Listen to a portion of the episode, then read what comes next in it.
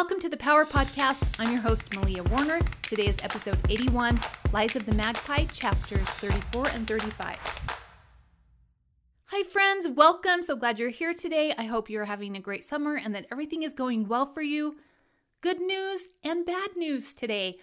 The good news is that the audio version of Lies of the Magpie is coming close to completion and hopefully will be available on audio by the end of the month.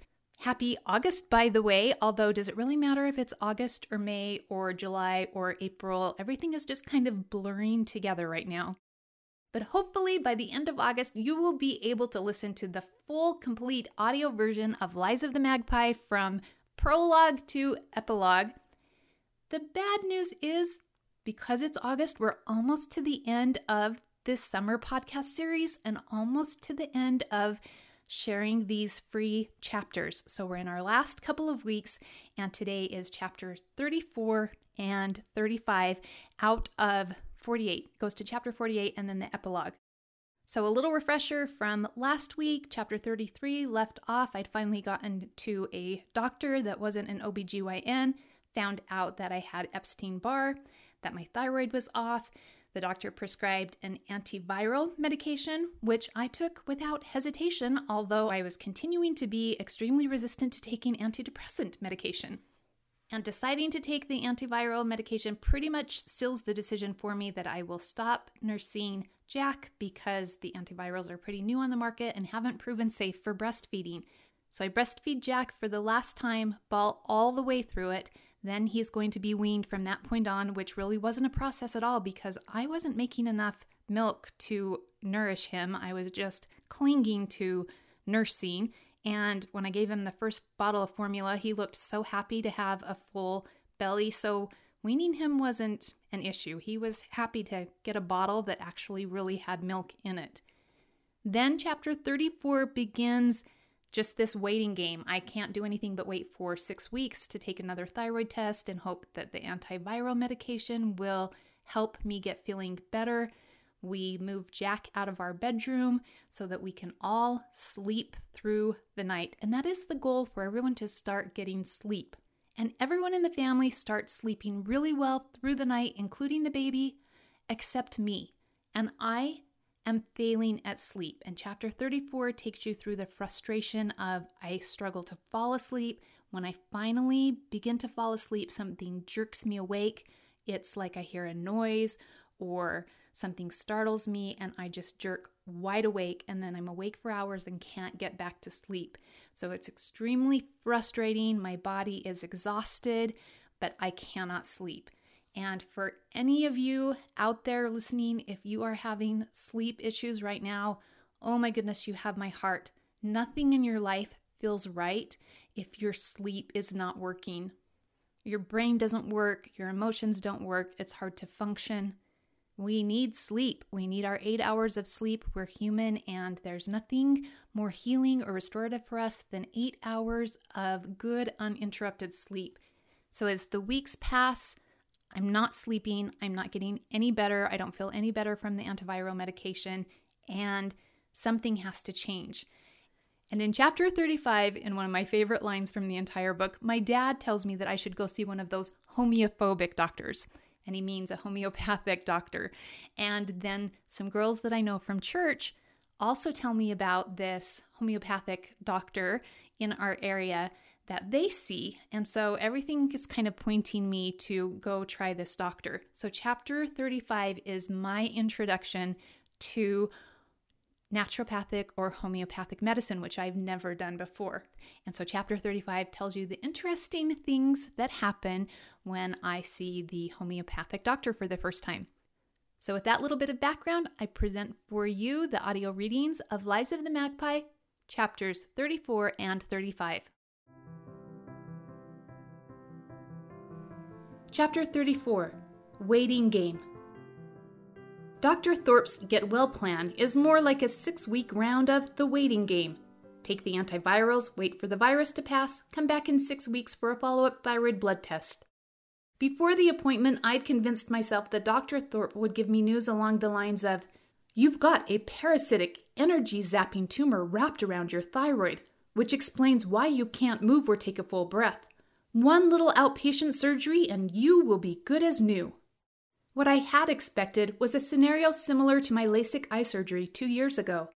On that day, I walked into the doctor's office with vision so blurry I could barely decipher the large E on top of the eye charts. One hour later, driving home from the procedure, minuscule letters on road signs a mile away were crystal clear. Laia and I had persuaded ourselves that the one and only possible outcome of the appointment would be Dr. Thorpe sending me for surgery. The surgery would be serious enough to warrant get well cards and warm casseroles delivered from church ladies, but not too risky. Most importantly, during the surgery, I would be unconscious while someone other than myself worked to remove the problem, and I would wake up all better. But that isn't what happened. I'm not even close to being all better.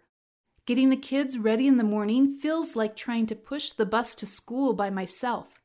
Our March deadline is looming, and menial tasks take me hours to complete.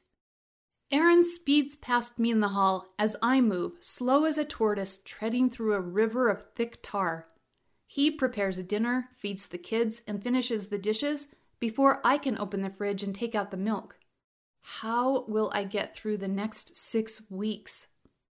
Some days I feel so terrible that I'm convinced I will die. But even worse than the thought of death is the prospect that I won't die, but won't get better either, and will have to clunk through the rest of my life like a zombie on crutches, which is no life at all. The monster sized antiviral capsules remind me of the pills my dad forced down a calf's throat to treat it for scours. Each night before bed, I gulp one of those massive pills and hope that come sunrise, my eyes will open and I'll be able to take a full breath and say, Wow, I feel better. During the day, my body wears a cloak of fatigue, but the moment my body reposes for the night, I come wide awake. I cannot fall asleep. If there is one area in which I have excelled in my life, it is being an accomplished sleeper. Up until now, I could fall asleep anywhere in the car, on my school desk, sitting upright in the pew at church, on the park bench watching my kids swing. Given three minutes of stillness, I could breeze through REM and achieve full nirvana like sleep. There are plenty of skills I lack. Running, for example, I will never be found breaking the ribbon at the end of a race. But if sleeping were an Olympic event, you could pad your bank account betting on me to win consecutive gold medals. Until now. Now I am failing at sleep. This is an entirely new experience for me. Lying in bed, my head itches, so I get up and brush my hair. Back between the sheets, my pillow needs refluffing. Lying on the right side of my body isn't comfortable, but neither is flipping to the left. An army of red ants marches up the insides of my legs. My nerves are on fire. In the toss and turn, the covers are pulled off Aaron, who sits up irritated. What are you doing? I can't fall asleep. Why? If I knew why, I would fix it. Holding as still as possible so Aaron can sleep, I count seconds, telling myself I must reach 300 before switching positions, but my skin becomes a scratchy wool blanket. Kicking back the covers and switching on the bright bathroom light, I dig through the under sink cabinet, searching for hydrocortisone or lotion with anti itch remedy. Rubbing lotion into my dry skin drives the ants away until the moment my feet settle into the bottom of the sheets, then the ants are back, those pesky, determined little skin crawlers. The pillow under my face barely muffles my frustrated screams. What is wrong? Aaron's patience with me has worn paper thin. I don't know what's wrong. My body is run down, but instead of being sleepy, my eyes, brain, and circuits are on high alert. I can't stand my bedroom any longer. With a pillow tucked under my arm and a spare blanket from the linen closet in the hall, I set up night watch on the family room couch. For 10 nights, I put on pajamas, swallow a massive antiviral pill, crawl into bed, and hope to wake up feeling better. What I crave more than anything is the energy and renewal that comes from restorative sleep. For 10 mornings, I find myself greeting sunrise through the family room window, not refreshed, not rejuvenated, only resentful. Waking up on yet another morning to find himself alone in bed, Aaron politely suggests that this trouble sleeping is all in my head, and perhaps I should break the habit of moving to the couch in the night. Mentally, I chain my body to the mattress. My eyes close, the edges of dreams appear to escort my consciousness into sleep. Ah, a deep exhale. The first frames of dream are loudly interrupted, a movie reel broken and flapping, the screen white with choppy countdown numbers. I'm bolt upright. What woke me? My ears perk listening for the sound. Something fell off a kitchen shelf? One of the kids rolled out of bed? An alarm? A police siren? All is silent. The house and yard are peaceful. Aaron rolls over. What is it? Did you hear something? No. He nestles back into his pillow. I didn't hear anything. Without effort, Aaron returns to a soothing pattern of deep, relaxed breathing. Lying next to his dozing body, I am anything but restful. My pulse races as if I am trying to outrun a bear. I try to return to my dream, but my body and mind, though flattened with fatigue, are wide awake. The clock reads 12:43 a.m. No getting out of bed, I tell myself. Like a prisoner paces the boundaries of the jail cell, I toss and turn, pushing against the limited confines of my bed. I roll as far away from Aaron as I can get, but that doesn't help, so I roll over and entwine myself around him, hoping his sleepiness will spread to me. Don't look at the clock. Scooting back to the middle of my space, I cross my legs, uncross my legs, change the pillow between my knees, curl into a tight ball, stretch out long and straight, lie on my back, lie on my stomach. Oops, I looked at the clock. 2:34 a.m. 2 hours and no sleep. My anger flares. I throw off the covers and launch my pillow against the wall, letting out a tribal yell. Aaron opens his eyes to see me pulling my hair as if trying to remove my scalp. What is wrong? he asks, propping up on one elbow. I cannot sleep! My bottled emotions well up and pop their cork like bitter champagne. I have not fallen asleep since that first time when something jerked me awake. You're kidding. Why? I don't know why! There is an overwhelming urge to leap out of bed and pound the walls. Something in me desperately needs to throw a couch. I want to sleep. I am exhausted, but my body will not fall asleep. Aaron looks incredulous. I hide my head. How does he do it? He makes sleeping look so easy. Thus, I spend my nights squashed between fatigue and insomnia, the unlikeliest of bedfellows. What's more, sometime in the night, a soot covered, burly blacksmith comes into the room and sets up his cumbersome anvil on my chest. He goes to work pounding and bending his iron. My lungs and ribs crush under his labor. In the wee morning hours, insomnia grows disenchanted by the noise and exits the room leaving fatigue and me huddled together under the weight of the blacksmith's anvil. In the midst of all this non sleeping, my house becomes Hotel Arizona. Since moving to Surprise seven years ago, our house has been a spring break retreat for friends, cousins, and cousins of our friends' cousins. From March through April, anyone seeking reprieve from the bitter clutches of the northern winter calls to reserve a room at the Warner Bed and Breakfast. In the past, I have loved these visitors who entertain my children and break up the monotony of day to day housekeeping. But this year, I lack the strength to hold up the two corners of my mouth, let alone carry on congenial conversation. And how will I explain to my guests about the black circles under my eyes? When my cousin's family comes to stay, she brings a health drink which is supposed to cure everything from toe fungus to a bad personality. Desperate enough to try anything, I take a cautious sip, barely stopping myself from gagging. Does it taste more like what goes into a horse's mouth or what comes out its other end? Sorry, it doesn't taste good, she says in sympathy, but it works really well. The email I send to one of my favorite visitors takes me an hour to write. I want to see her.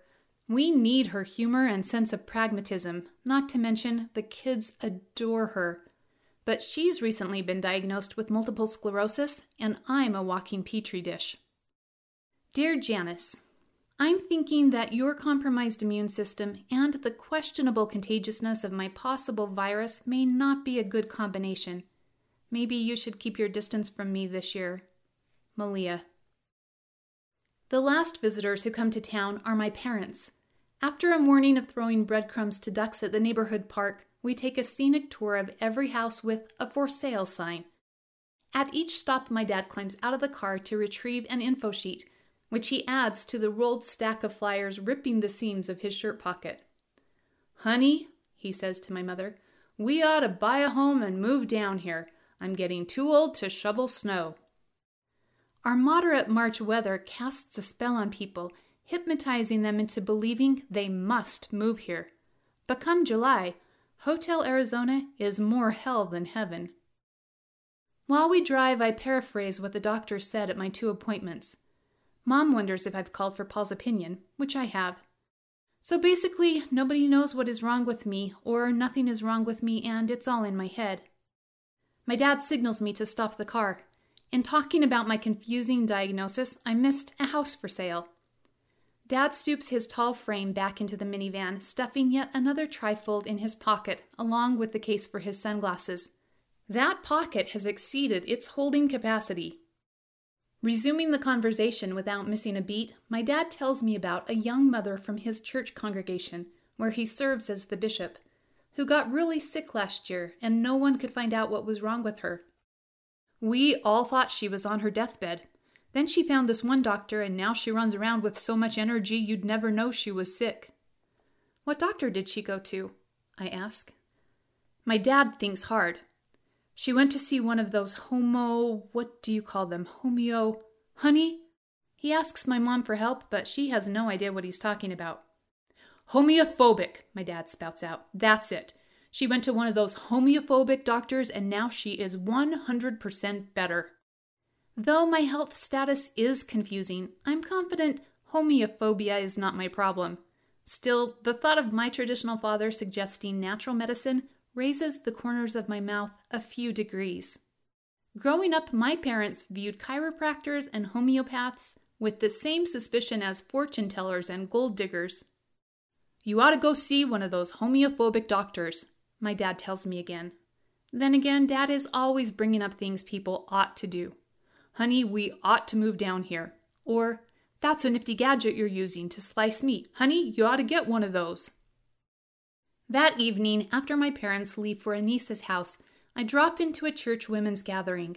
I didn't feel up to going, but mom had said, You should go. Those meetings are always so good. I ought to stay and go with you, but we told Denise we'd come for dinner.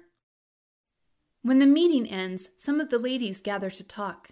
They end up circled around me, not because I am the life of the party, but because I couldn't muster the strength to move. When Laura says, Malia, you look good tonight, this is what comes out of my mouth, and I'm not proud about it. There's a reason they put makeup on dead people. Lately, I am fun to be around in the way a barrel of decaying monkeys is fun. In response to my snarky comment, these ladies have every right to fold their metal chairs and leave me to my self pity. Instead, they gather closer. What's up, Malia? What's going on? Deanne asks. Surprising myself, I open up about the diagnosis or non diagnosis. I'm getting worse, and I don't know how to get better. Hannah says, Go see Dr. Erdman. Crystal pipes in, Yes, go see Dr. Erdman. What does he do? I ask. He's a homeopathic doctor. Yeah, but what does he do? I have no experience with homeopathic doctors. Just go see him and find out what he thinks, Hannah says. That's interesting. My dad said the same thing to me this morning. I look around realizing we are the last people in the meeting room. These women will be late getting home to babies and husbands. They have stayed to rally around me. Chapter 35 Homeophobic. Around 1985, give or take a few years, Dr. Anderson opened the first chiropractic clinic in my hometown. When Mother spied someone we knew opening his office door, she would say, Now, why are they going in there? As if the person were walking into a house of ill repute. People entering the state liquor store didn't get the same height of my mother's eyebrows as people visiting the chiropractor. And now I have an appointment with one. Flying to Tanzania and climbing Mount Kilimanjaro to speak to a guru might feel less absurd. For three days, I've tried to visualize the appointment, and for some reason, these imaginations always show Dr. Erdman as a burly, bearded man who lives in a trailer in the desert and eats roasted lizards and cactus juice. Also, he has three albino snakes. On my way to the appointment, I wonder if this will be a traditional question and answer type exam, or will there be bloodletting leeches? The address takes me to a newly built office complex. The lettering on the clear glass door reads Dr. Robert Erdman, D.C. On the waiting room table is a stack of magazines, the typical run of the mill reading selections, none of which promote a Himalayan mud diet. A receptionist hands me a clipboard. Welcome, I'm Julia. Since this is your first visit, please fill out these forms.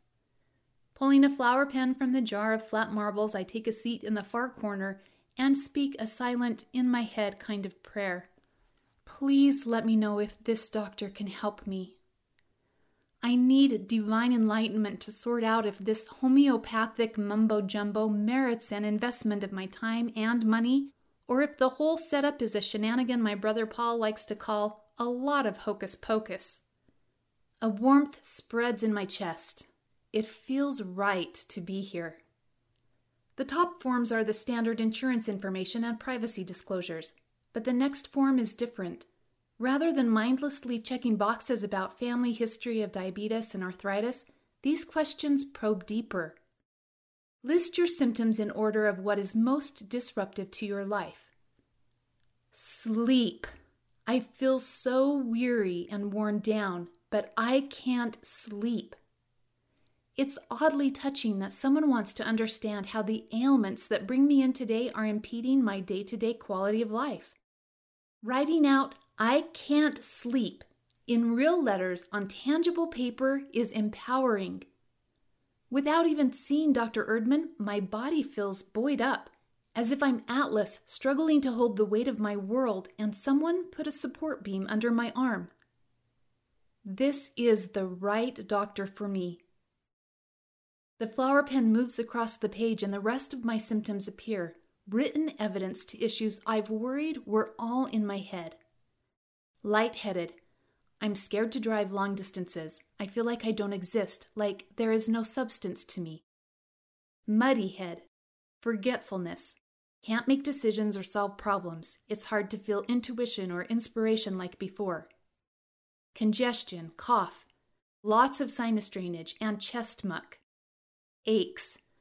Feels like the worst body aches from the flu every day. Slow. I move slowly and don't get things done like I used to. Hormones. Anxiousness and rage. I feel ready to explode even when I'm not mad at anything, but I don't feel other emotions like happy or sad. Weakness, no strength. I have nothing to offer. I don't feel any weight on my feet, no foundation, worthless. Wellness, no sense of wellness. I can feel that something is wrong with me, but I can't tell what it is. Only very last do I write tingling and numbness in my arms and legs. The tingling is what I emphasized to Bart Hansen. Not that it bothers me the most, because it doesn't, but because it seemed the most likely to merit medical concern. The inability to sleep, the muddy head, and the body aches didn't seem like something worth seeing a doctor about, yet they are the very things that most disrupt my daily ability to function. A nurse opens the door and calls my name. I follow her through the door, taking the first step of a thousand mile journey. Dr. Erdman breezes into the room with giant strides on short legs. He looks like a five foot six weightlifter and wears, Of all the bizarre things, Dockers and a polo shirt. Hey, how you doing? He grins with so much enthusiasm, I think maybe he ended up with my energy and I only needed to come here today to reclaim it. Without looking at my paperwork, he proceeds to do what I later learn is called muscle testing. He taps on different places around my back and belly, asking questions and pushing on my outstretched arm. Sometimes my arm stays firm, and sometimes my arm drops like a lever. Next, he pulls out a silver briefcase and sets it on his lap. Dr. Erdman snaps the latches, which make a double click click. With a you're gonna love this smile, he raises the lid. Part of me expects him to lift out a 44 Remington Magnum with a 3 inch silencer. Yes, the environment feels that far from my normal, and yet I don't feel uncomfortable. Okay, maybe I feel a little uncomfortable. The suitcase, though cushioned with felt, is not housing a pistol, but vials of glass specimen jars holding samples of what look like pieces of lint, dirt, some metal shavings, colored solutions, and pills. He holds various vials up to different parts of my body and does the same arm pushing. He talks so fast I can't follow everything he says. Suddenly, the vials are all returned to their foam resting spots. The suitcase is snapped shut and stashed under the counter. Take a seat. Dr. Erdman gestures for me to sit on the examination table. You have a virus in your spleen. Your spleen is quite swollen. One of the tests Dr. Thorpe had ordered was an ultrasound of my spleen. I didn't mention spleen anywhere on my paperwork. Weird. Was he a chiropractor or a fortune teller?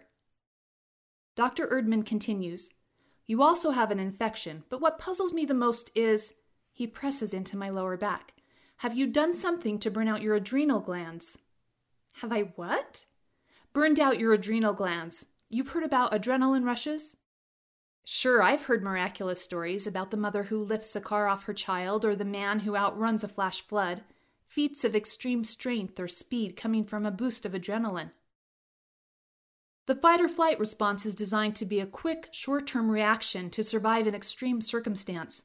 After the emergency, the body must rest in order to rebuild and restore its adrenal function. Dr. Erdman crosses his arms and tisk tisks like a school principal trying to decide what to do with a naughty student. Your adrenal glands are torched, like you've been burning through adrenaline over an extended period of time. Um, last fall I helped clean out my parents' house.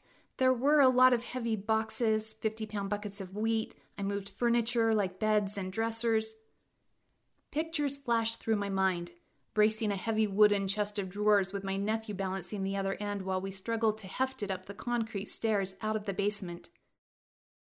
After two days of emptying the house, I returned straight to teaching early morning seminary. Then I was pregnant, and the magazine, the drive to Tucson, the bath, the lights, the commotion of Jack's frantic birth, his blessing. The images flash by in microseconds, but I seem to relive each and every event, including my midnight visit with Amanda, the visit to urgent care, my final piano recital, traveling for Christmas, hosting my family for New Year's, the Chamber of Commerce presentation, I might have. Come back in two days. He hands me a paper and leaves the room. At the front desk, Julia takes my paper and gathers bottles of supplements off a shelf. The appointment is $40 and the supplements add up to, she types numbers into a calculator, $95. Dr. Erdman had spent an hour with me and actually examined my body. Unlike Dr. Thorpe, who had sat at a distance and asked questions, Dr. Erdman had probed, adjusted, snapped things back into place, giving the impression he was cleaning house, clearing clutter, and putting things back in order. The whole appointment, including supplements, totaled $135, nearly the same cost as one 15 minute office visit to Dr. Thorpe. My insurance doesn't cover naturopathy or homeophobia, or whatever you want to call what Dr. Erdman does. So at the front desk, I pay for the appointment with $150 in cash I got from returning gifts to the store. Julia accepts the bills. Would you like credit or change? Her question strikes me in a new way. I look up, tilting my head, feeling a subtle click. I want change. Dr. Erdman wants to see you again Thursday. How about 12:15? Fine, I answer, still stunned. On the walk out to my car, the cells in my body seem to raise their hands in a unanimous vote. Yes, this is what we need. Please bring us back. At home, Aaron fixes lunch while I rattle on about the arm pushing, the silver briefcase full of mystery vials, the torched adrenals. Wow, that is weird. How do people believe in that stuff? He laughs. I don't laugh with him. He notices my sober expression. You were joking, right? Oh, you're not joking? You're serious about this? I wish you could have been there in person. What he said made sense. It gave me a lot more answers than Dr. Thorpe. Retelling it makes it sound like voodoo magic. You sound like you're going back. I have another appointment on Thursday. This is Malia Warner. Thank you for listening to these sample audio selections from Lies of the Magpie. If you just can't wait to hear how the rest of the book finishes, you can go to Amazon right now and purchase it in paperback or Kindle. And if you've finished reading and haven't yet left a review on Amazon or Goodreads, why not? Will you do that, please? Will you take a minute and go to Amazon or to Goodreads or to both and leave a review, especially this will help bookstores and libraries know that this is a legitimate book with an audience and that it would be worthwhile for them to stock it on their shelves. As always, be healthy and safe, and I will meet you back here next week for another great episode of the Power Podcast. Bye bye.